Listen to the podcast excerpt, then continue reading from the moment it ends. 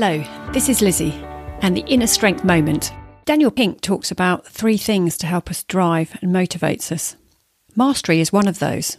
The other two is autonomy and purpose, which I've talked about in other podcasts. So what does it mean by mastery?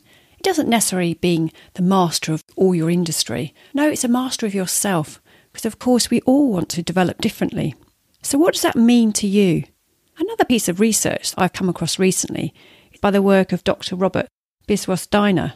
He's a happiness guru and has worked years in researching what that is. And development is a really key part of that.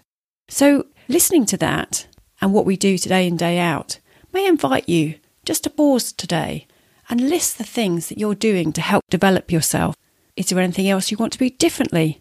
And how can you do the things that actually you're yearning to develop?